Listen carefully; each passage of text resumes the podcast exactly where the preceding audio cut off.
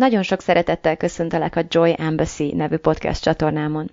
Smith Sandy vagyok, professzionális life coach és mindset mentor, és ezzel a podcasttel abban szeretnék segíteni, hogy kiszabadulj az elméd és a körülményeit fogságából, elkezdj tényleg élni, és te magad is öröm nagy követté válj.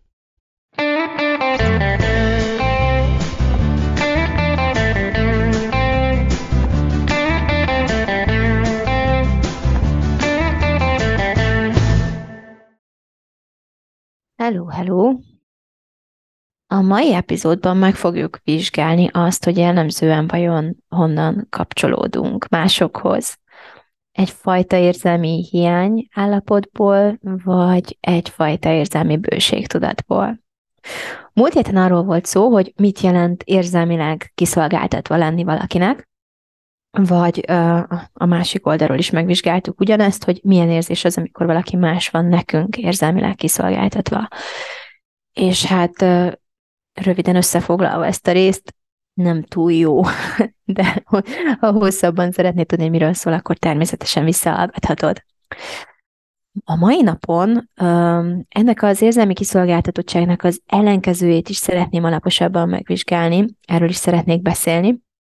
Arról a fajta kapcsolódásról, amikor nem egyfajta hiányállapotból nyúlunk ki egymásért, azzal a szándékkal, hogy a másik ezt a bennünk lévő űrt valamilyen módon betöltse, hanem a teljesség és a bőség állapotából. Amikor a kapcsolatainkon keresztül valamilyen hiányt próbálunk orvosolni, betölteni, azzal óhatatlanul pontosan azt a needy vagy szűkölködő energiát fogjuk létrehozni, amit a múlt héten már részletesen kiveséztem. Például nem érzem magam szépnek, jónak, vagy elég szépnek, elég jónak, elég értékesnek, elég szerethetőnek, elég szerethetőnek, elég akármilyennek, és ezért szükségem van valakire, aki kvázi folyamatosan győzköd engem arról, hogy de igenis az vagyok. És azért győzköd, mert mert egyszer nem elég meggyőzni erről, hiszen nagyon hamar újra kételkedni kezdek ebben. Azt veszem észre, hogy ez szinte alapvető elvárás manapság a kapcsolatokban, és ehhez képest ez az elvárásunk nagyon-nagyon ritkán teljesül. Jellemzően mégsem, vesz, mégsem vezet szakításhoz az, hogy a másik nem azt érezteti velünk minden egyes pillanatban, hogy mennyire rettenetesen értékesek vagyunk, hanem szakítás helyett nagyon sok uh, keserűséghez és, és követelőzéshez és önvádaskodáshoz és manipulációhoz és nehezteléshez és mindenféle játszmákhoz szokott ez inkább vezetni. De hogy miért uh, ilyen nehéz ez? Tehát miért, miért jutunk ide egymással, hogy annyira uh, vágynánk, sőt elvárnánk a párunktól, hogy uh, minket percenként emlékeztessen arra, hogy elég jók vagyunk, és ő mégis egyre kevésbé tűnik alkalmasabbnak erre a feladatra. Hát azért van ez, mert ez egy lehetetlen küldetés, és most azt is meg fogom vizsgálni, és meg fogom osztani veled, hogy miért az. Tehát nézzük meg még egyszer, hogy mi is történik ilyenkor. Úgy kezdődik ez az egész, hogy nem vagyok elégedett magammal. Nem érzem teljesnek, nem érzem elég jónak, nem érzem elég akármilyennek, nem érzem elégnek magam, elégségesnek magam. Ez egy fájdalmas probléma, ami az életemnek nagyon sok területén jelentkezik. Talán mondhatom azt, hogy az összes területén valamilyen formában megnyilvánul. Egy csomó mindent eltűrök például, egy csomó, mindenen megalkuszom, ami, uh, ami nem az a színvonal, amire valójában vágynék, vagy amilyet valójában önmagamhoz méltónak éreznék. Uh, egy csomó mindennel, csomó mindenbe beletörődöm, mert egész egyszerűen nem hiszem el, hogy, uh, hogy méltó és képes lennék többre annál, mint amennyit elfogadok, vagy mint amennyit tolerálok, miközben ismétlem, az a, az a nagyon abszurd kettőség áll fenn, hogy a lelkeméjén közben uh, mindvégig tudom, hogy, uh, hogy igenis többre lennék képes, vagy többet érdemelnék ennél. Szóval össze vagyok zavarodva, kételkedem magamban, a, a saját értékemben és a saját szerethetőségemben, ezeket megkérdőjelezem, kétségbe vonom. Elvállalok szinte bármilyen munkát, szinte bármennyi fizetésért, nagyjából akárkitől hasra esem, aki mondott néhány szép szót nekem, mert egy pillanatra kihangosítja bennem a lelkemnek azt az elnyomott hangját, aki azt próbálja suttogni nekem valahonnan nagyon-nagyon mélyről, hogy, hogy hát lehet, hogy én mégiscsak értékes vagyok. Lehet, hogy, lehet, hogy mégiscsak szerethető vagyok. Lehet, hogy én kérdélek formájában, hogy hihetek ennek az embernek? Létezik, hogy igaza van? Valamit lát bennem? Vajon? Tehát, hogy összezavarodunk, egy kicsit kizökkent bennünket legalább a mindennapos önbántalmazásból azzal, hogy, hogy nagyon másként lát bennünket, nagyon mást jelez vissza nekünk saját magunkról. És, és ez a kizökkenés elegendő ahhoz, hogy ez a mélyen bennünk rejlő és eltemetett igazság egy picit egy picit ilyen lendületet kapjon, egy picit megtámogatódjon, és ez alapvetően azért ez jó érzés tud lenni. Tehát, hogy, hogy létezik, hogy tényleg többet érek annál, mint amit mutatok, mint amit, mint amit képviselek, mint amivel kiegyezem a világban. Egy másik ember kedvessége tulajdonképpen egy, egy ilyen kívülről érkező emlékeztető arra, amit a lelked mélyén te nagyon is jól tudsz. Csak, csak elfelejtettél hogy értékes vagy, hogy, hogy Isten lakik benned, hogy valamilyen okkal és céllal jöttél erre a világra, hogy sokkal, de sokkal többre vagy képes, mint gondolnád, vagy mint ami megnyilvánul. És és amikor kapunk egy ilyen emlékeztetőt, akkor nem csoda, hogyha szinte azonnal elkezdünk kötődni és ragaszkodni ehhez az illetőhöz, ahhoz, aki ezekre a, aki, aki ezt az igazságot elkezdte felpiszkálni bennünk. De ahhoz, hogy idáig egyáltalán eljussunk, először is szükségünk van arra, hogy valaki meglássa bennünk ezt a, ezt a magasabb rendűt. Hogy lássa bennünk a szépet, az értéket, a jót, a potenciált, amit ezen a ponton mi magunk sem látunk, tehát mi magunk is kételkedünk ebben. És itt most szeretnélek emlékeztetni, hogy ez a potenciál, ez az érték, ez a lehetőség, ez a sok kincs, ez a tehetség, ez az isteni én, ez mindannyiunkban ugyanúgy megvan. Mindig, minden pillanatban. Tehát bármennyire is különlegesnek érezzük magunkat ezen a ponton, amikor végre valaki felfedezett, vagy észrevette ezt, valójában itt nem a mi értékességünk vizsgázott, hanem ennek a másik félnek a, az értéklátása, hogy így fogalmazzak. Magyarul nagyon gyakran teljesen kiszolgáltatjuk magunkat annak az illetőnek, vagy ennek a néha képzeletbeli, néha a valóságban is megnyilvánult illetőnek, hogy hiszünk-e, tehát hogy, hogy, hogy teljesen rábízzuk azt, hogy ő megjelenik-e vagy sem, visszajelezze nekünk vagy sem, erre bízzuk rá teljes mértékig azt, hogy mi magunk hiszünk-e az önönértékességünkben. Tehát azt szeretném itt valahogyan megértetni veled, hogy mennyire feleslegesen, mennyire sok mindentől rajtunk kívülálló dolgoktól tesszük függővé azt, hogy mi hiszünk-e, hihetünk-e a saját értékességünkben.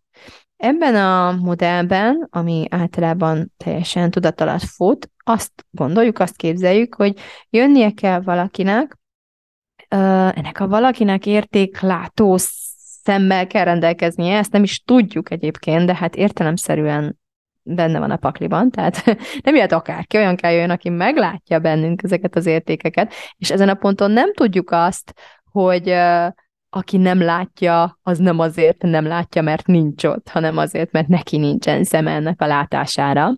Tehát várjuk azt, aki jön, várjuk azt, aki meglátja, és várjuk, várjuk, várjuk azt, aki ezt vissza is jelzi felénk számunkra fogadható és elhihető módon. És azt hisszük, hogy, hogy amíg ez be nem következik, vagy hogyha ez a helyzet nem áll fenn, akkor, akkor mi joggal kételkedünk a saját értékességünkben. Ha még eddig nem tetted, akkor itt ezen a ponton javaslom, hogy hallgassd vissza az Amikor nem értékelnek című részt, mert jobban meg fogod érteni ezt a részt, abban bővebben kifejtem. De a lényeg az, hogy találni valakit, aki meglátja az értékeinket, az, az, az tényleg csodálatos érzés. És, és sokan sajnos úgy érezhetik, vagy úgy érezhetjük, hogy, hogy ez egy ritka kincs. De itt szeretném még egyszer kihangsúlyozni, hogy ez nem azt jelenti, hogy az értékeink nem valóságosak, és hogy ne lettek volna mindvégig ott. Az értékünk nem függ attól, hogy valaki meglátja őket. Nem igaz az, hogy attól válunk értékesé, hogy találunk végre valakit, aki meglátja bennünk az értéket. Ez egy teljesen abszurd felvetés, és mégis megdöbbentően sok, sokan pontosan ezzel a tévhiedelemmel élnek és kapcsolódnak odakint a világban. Olyan ez, mint hogyha azt hinnéd, hogy csak akkor létezel, amikor látnak. Amikor valaki néz, és, és lát is. És hogy ez a gondolat bármennyire is viccesnek tűnik, az igazság az, hogy nem áll távol a, az emberi megtapasztalástól, tehát a megéléstől, a, a, az, érzés, az érzék szinten való megélésünktől, különösen, hogyha a kisgyerekkorra gondolunk.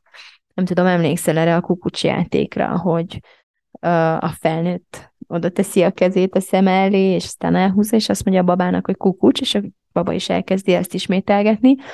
Na most a gyermeki idegrendszer nem tudja azt, hogy amit éppen nem lát, vagy nem néz, az, az, az akkor is ott van, amikor nem látjuk, és ugyanúgy magáról sem tudja azt, hogy ő látható akkor, amikor be van hunyva a szeme, vagy amikor a másik Uh, igen, tehát amikor az én szemem be van hunyva, akkor gyermekként azt hiszem, hogy, hogy nem, nem látszódom, nem látszom. És ez a fajta érzékelés, ezek a, ezek a tapasztalatok, ezek az emberi megtapasztalások, ezek azért így, így működnek bennünk, aktívak tudnak maradni bennünk később is, akkor is, hogyha a tudatos agyunkkal tudjuk, hogy akkor is létezünk, hogyha éppen senki sem néz bennünket maga az, érzi, maga az érzés, maga a megélés nem mindig ennyire egyértelmű. Szóval még egyszer, az értéked nem attól függ, hogy van-e valaki, vagy vannak-e többen körülötted, akik észreveszik ezt, és, és értékelnek, és dicsérnek, és visszajeleznek, hanem az értéked az örök és állandó. Mégis, hogyha valaki arra jár és észreveszi, ráadásul még reflektál is rá, akkor az általában jó érzést okoz. És azért mondom, hogy csak általában, mert minél távolabb áll a pozitív visszajelzés a saját aktuális meggyőződésettől, saját magadról, annál kevésbé leszel képes ezt tisztán rossz érzések nélkül fogadni. Ennek oka ez a bizonyos kognitív diszonancia nevű jelenség, aminek a nevében is benne van, hogy egy eléggé diszonans, azaz kellemetlen érzés, tehát ilyen feszítő, ilyen kettős, vagy sok minden keveredik benne, fajta érzés, általában elég kellemetlen, ahol jó is lehetne akár, de inkább, inkább a belső tiltakozást kezdjük el érzékelni, inkább egy ilyen belső heves ellenállás vagy tiltakozás az, ami felerősödik zavarba jövők, szégyent érzek, lehet, hogy gyanakó leszek, az is lehet, hogy egyenesen méregbe gurulok, dühös leszek a másik emberre. Apropó, ezt egyébként tudod ellenőrizni, hogyha megvizsgálod azt, hogy jellemzően hogyan reagálsz, amikor bókokat kapsz, amikor valaki bókol neked. Mennyire tudod beengedni, mennyire tudod um, könnyedén fogadni ezeket a bókokat, ezeket a dicséreteket, vagy pozitív visszajelzéseket mennyire rezonál azzal, amit te gondolsz saját magadról. Például, ha valaki összecsapja a kezét, és ámulattal azt mondja, hogy hú, atya úristen, milyen csinos, csinos vagy, és csak úgy sugárzol, akkor, akkor mi erre a reakciód? Az, hogy na, na, én is így érzem. Tehát egy ilyen, igen, egyetértek veled, és köszönöm, hogy észrevetted te is, és visszajelezted felém. Vagy az, hogy ö, miért mond ez nekem ilyeneket? Biztosan megsajnált, vagy, vagy ö, biztos akar tőlem valamit, és akkor én gyanakó leszek. Szóval minél jobban rezonál a külső megerősítés, amit kapok, azzal, amit belül gondolok magamról, és uh, igaznak hiszek, ez is fontos, tehát amit, amit igaznak hiszek saját magamról, annál jobb érzés uh, fog el, annál jobb érzés fogadni ezeket a visszajelzéseket. És itt akkor megállnék még egy pillanatra, és szeretném újra kihangsúlyozni, hogy attól még, hogy azt gondolod, és azt hiszed, hogy értéktelen vagy, attól ez még nem igaz. attól ez még garantáltan nem igaz. És a lelked mélyén tudod, hogy nem igaz. A lelked mélyén pontosan tudod azt, hogy mennyivel több van benned, mennyivel többre volnál képes, mennyi kipontatlan csoda, és álom, és tehetség, és potenciál rejlik még benned, mert ezzel a lélekprogrammal születtél. Csak hát aztán jött egy nehéz gyerekkor, jött néhány idióta pedagógus, jött egy bántalmazó kapcsolat, vagy több is akár, jött egy toxikus főnök, és elfelejtetted a lélekprogramodat, elfelejtetted ezt a lélekigazságot. És a sorozatos ismétléssel, azaz kondicionálással elhitették veled azt a hazugságot, hogy, hogy nem vagy elég jó, hogy nem vagy elég értékes. És minél vastagabb hazugságréteg fedi el előled a lelkednek ezt az igazságát, annál nehezebb lesz fogadnod a bókokat. Annál nehezebb lesz fogadnod mások kedvességét, a másoktól áradó kedvességet, és jóságot, és szeretetet, és, és adni akarást.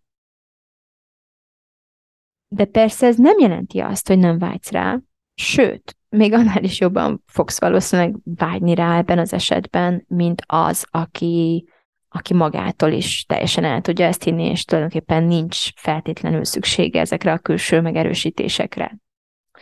Szóval ebből a kettősségből, ebből a sok hazugsággal átitatott igazságból próbálsz találni valakit, aki egy, szépnek, jónak, értékesnek, szerethetőnek lát, miközben létenném még egyszer, hogy te magad nem ilyennek látod saját magadat.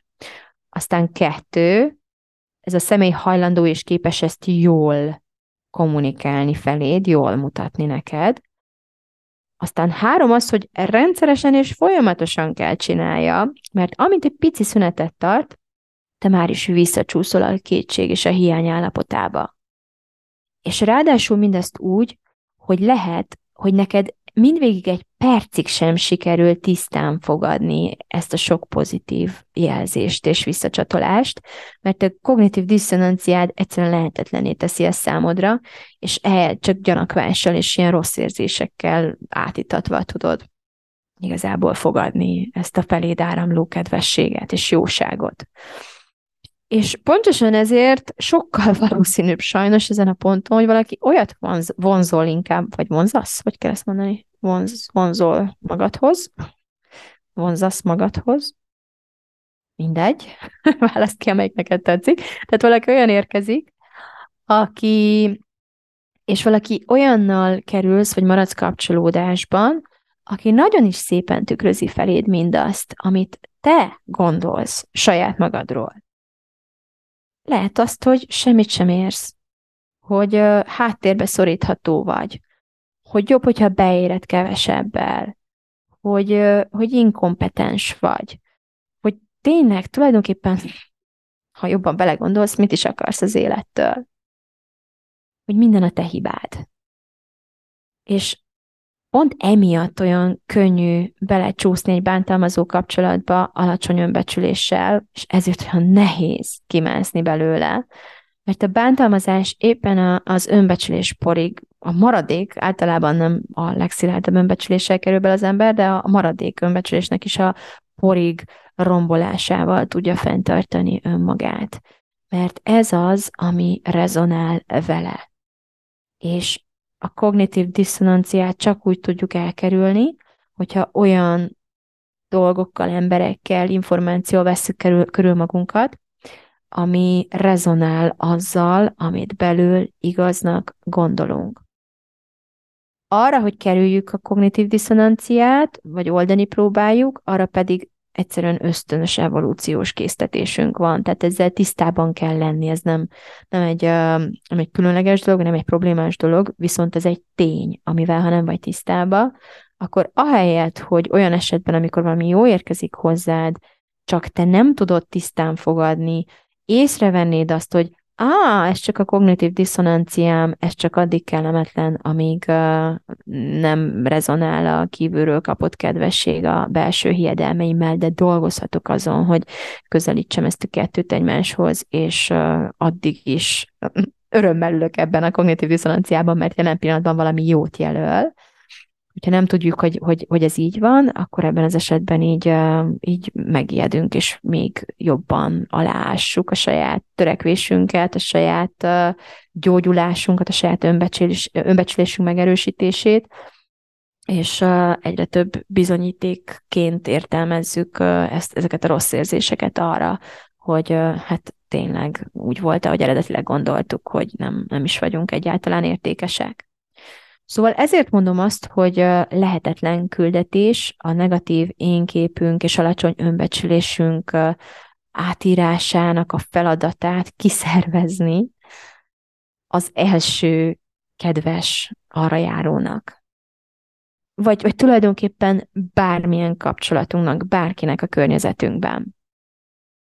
Ne ezért menjünk férjhez hogy majd jönni fog ez a lovag, és meggyógyítja az alacsony önbecsülésünket. És ne ezért látogassuk meg anyukánkat minden vasárnap ebédre, hogyha anyukánk, tehát ugyanazt az anyukánkat, aki már gyerekkorunkban sem bizonyult képesnek arra, hogy, hogy, hogy ezeket az érzéseket átadja nekünk, vagy, vagy elhitesse velünk, hogyha ha, ha már gyerekként is, akár hozzá kötődően is sérült a kompetencia érzésünk, vagy a szerethetőség érzésünk, akkor ha csak anyukánk nem ment időközben át valamiféle nagyon-nagyon mély transformációs folyamaton, és nem dolgozott rengeteget magán, elképzelhető, hogy most a jelenben sem képes vagy alkalmas olyan módon kapcsolódni fel, felénk vagy velünk, hogy ez számunkra megerősítő legyen. És uh, nagyon sok fájdalomtól meg tudjuk kímélni magunkat, hogyha nem sóvárgunk érzésekért olyan emberektől, akik nem képesek vagy, vagy nem akarják megadni ezeket az érzéseket nekünk. Sokkal többre megyünk azzal, hogyha elismerjük és kimondjuk, hogy felnőtt emberként nem a másik dolga elsősorban engem értékesnek, szépnek, jónak, alkalmasnak tartani, hanem az enyém. Nem várhatom el másoktól, hogy mindezt helyettem megtegyék értem. Nem várhatom el tőled, hogy te naponta százszor mondd el nekem, hogy szép vagyok, jó vagyok, értékes vagyok, miközben én százszor magam, mondom el magamnak száz különböző formában az ellenkezőjét. És talán amíg téged hallgatlak, a közben is inkább téged próbálok meggyőzni arról, hogy tévedsz. Ez az első és legfontosabb munka, én ezt így gondolom, ami ránk vár a felnőtt életünkben. Leszámolni az értékünk, az értékünkkel kapcsolatos hazugságokkal, kimondani az igazat, helyre tenni az önbecsülésünket. És onnan, arról a helyről hozni döntéseket, onnan cselekedni, onnan megszűrni a külvilág ingereit, onnan eldönteni, hogy mi az, ami, ami beáramolhat hozzánk, és mi az, ami kimarad egy bizonyos határon kívül, arról a helyről, ahol nem szorulunk senki másra abban, hogy maximálisan jónak, fontosnak, értékesnek és szerethetőnek tartsuk saját magunkat. Bármi történjék is. Bármilyen körülmények között. Amikor egy szemétdomb az egész lakás, és te a kellős közepén, vagy a tetején állsz, és onnan ordibálsz a gyerekeiddel, akkor is amikor épp, épp annyira elég a fizetésed, hogy ne haj éhen. Akkor is. Amikor valami nagyon nagyot álmodtál, és onnan estél pofára, akkor is. Az a baj, hogy amikor nem szereted magad ilyen módon, amikor nem értékeld magad feltétel nélkül, akkor az ilyen pillanatoktól vagy vagy másoknak az elutasításából, másoknak a véleményéből végérvényes következtetéseket vonsz le, végérvényes elmarasztaló következtetéseket vonsz le önmagadra nézve. Ami még jobban betonba önti tulajdonképpen a negatív énképedet. Tehát gyakorlatilag, hogyha egy, egy sérült önbecsüléssel tapasztalod meg azt, hogy bizony nem vagy minden pillanatban tökéletes, hát csodát, micsoda emberek vannak a világon, akkor emiatt a, tehát amiatt a perspektíva miatt, ahonnan nézed ezt az egészet, ennek a valós belső elfogadásnak és értékesnek a hiánya miatt fogod kimerevíteni ezeket az állapotokat, még jobban felnagyítani, nagyon igazságtalan és aránytalanul elsúlyozni, és tulajdonképpen önmagad ellen terhelő bizonyítékként alkalmazni, csak hogy még jobban elmélyítsd a negatív énképedet. És aztán innen hozol döntéseket, innen élsz, innen kommunikálsz, innen kapcsolódsz, arról a helyről, ahol azt hiszed, hogy valami baj van veled. Azt hiszed, hogy nem vagy elég jó. De talán, hogyha eléggé igyekszel, és, és mindent megteszel ennek érdekében, akkor talán-talán valahogyan el tudod ezt rejteni mások elől. És el tudod érni azt, hogy ők ezt ne vegyék észre. Meg tudod talán játszani, el tudod talán érni azt, hogy, hogy valaki más elhiggye azt, hogy tulajdonképpen közben minden rendben van veled. És ez az álságos, ez az erőködős, ez az elrejtős, ez a manipulatív hiányenergia, amivel kapcsolódni próbálunk egymáshoz, ez az, ami teljes mértékig megmérgezi a kapcsolatainkat, és semmit sem használ azt illetően, hogy, hogy mennyire tudjuk magunkat meggyógyítani ebből a sérült önértékelésből. Sőt, ez egy teljesen lefele vívő spirál. Ezt az energiát kell meghekkelnünk, hogyha egy tiszta helyről, az önmagunk abszolút teljességének és értékességének a tudatából és átéléséből akarunk élni és kapcsolódni. Képzeld el, hogy így szólítod meg azt, akinek a figyelmét kéred. Nem kétségbeesésből, nem megaláztatásból vagy megalázottságból, nem egy ilyen kevesebbet érek, mint más, alárendelt vagyok ezzel a személlyel kapcsolatosan, szükségem van erre a személyre, úgyhogy kész vagyok megalkudónak lenni, megalkuvónak lenni ebben a helyzetben. Tehát ne, ne ilyen érzésekből döntsük már el, hogy kik vagyunk, hogy mit akarunk, hogy mi van, és hogy mi legyen. Jellemzően ezek azok a pillanatok, ezek azok az érzések, ahonnan fontos és maradandó döntéseket hozunk, ahonnan megítéljük önmagunkat és egymást. És ez, ez, ez rettenetes. Még hogyha vannak is pillanatok az életben, amikor az énünknek ezek az energiái, vagy ezek a részei erősödnek fel, érzésben, gondolatban, viselkedésben akár, akkor is aránytalan és, és, és butaság, aránytalan dolog és butaság ezekkel a pillanatokkal azonosítanunk magunkat, vagy ezekkel az érzésekkel azonosítanunk magunkat.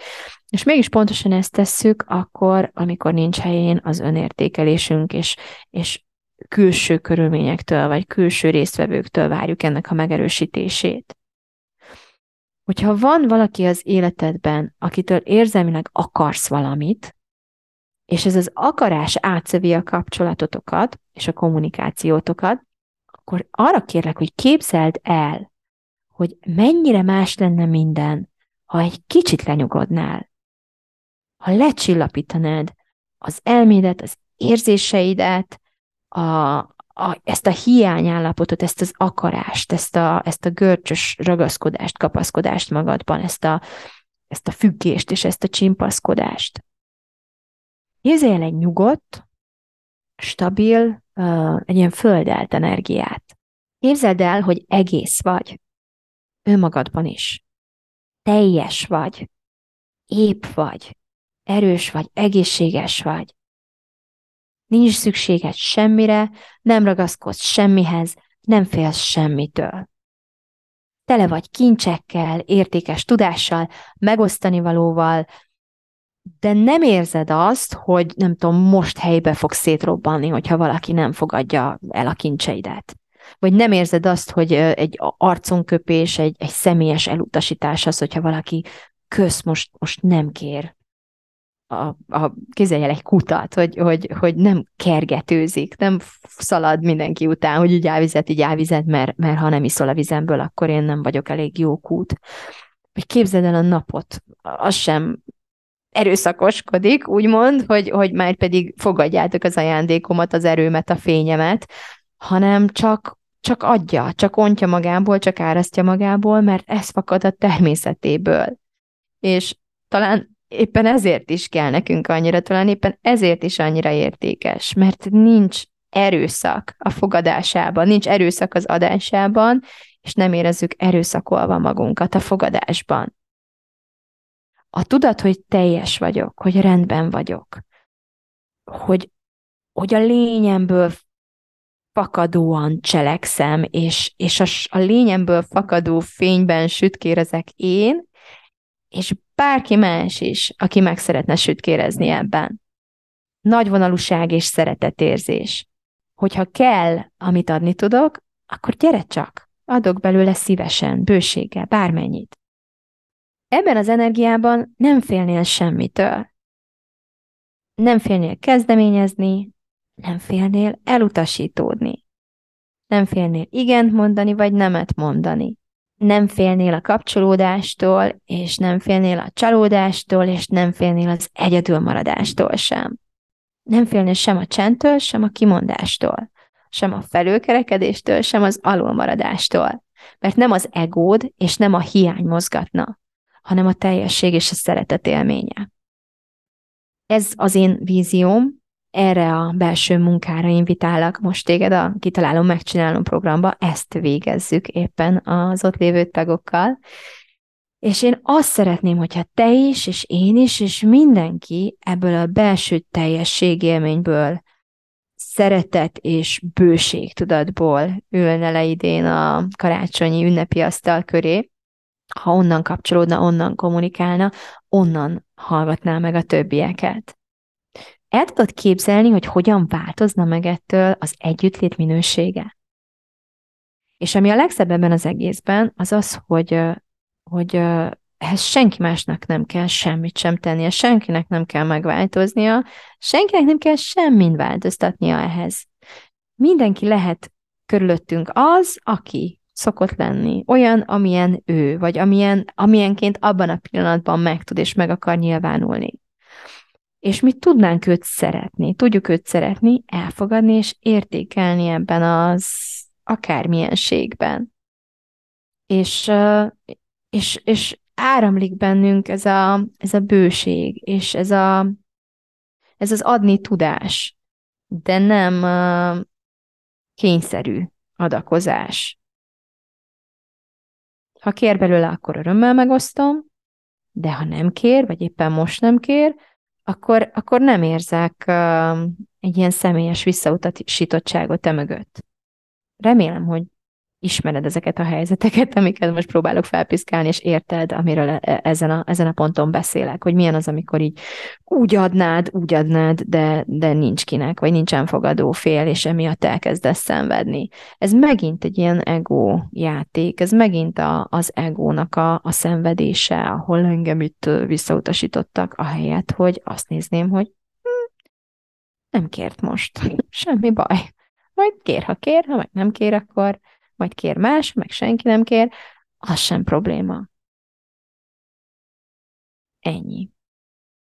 Én egy ilyen ünnepet mindenképpen csodának élnék meg, csodának érzékelnék, már pedig a karácsony a csodák ideje, mint tudjuk, úgyhogy én ezért nagyon nagy szeretettel invitállak, gyere, csatlakozz, tarts velem a Kitalálom, Megcsinálom programba, és teremtsük meg együtt ezt a csodát. Teremtsünk együtt egy ilyen csodálatos, szeretetteljes, érzelmi teljességben és bőségben megélt ünnepet.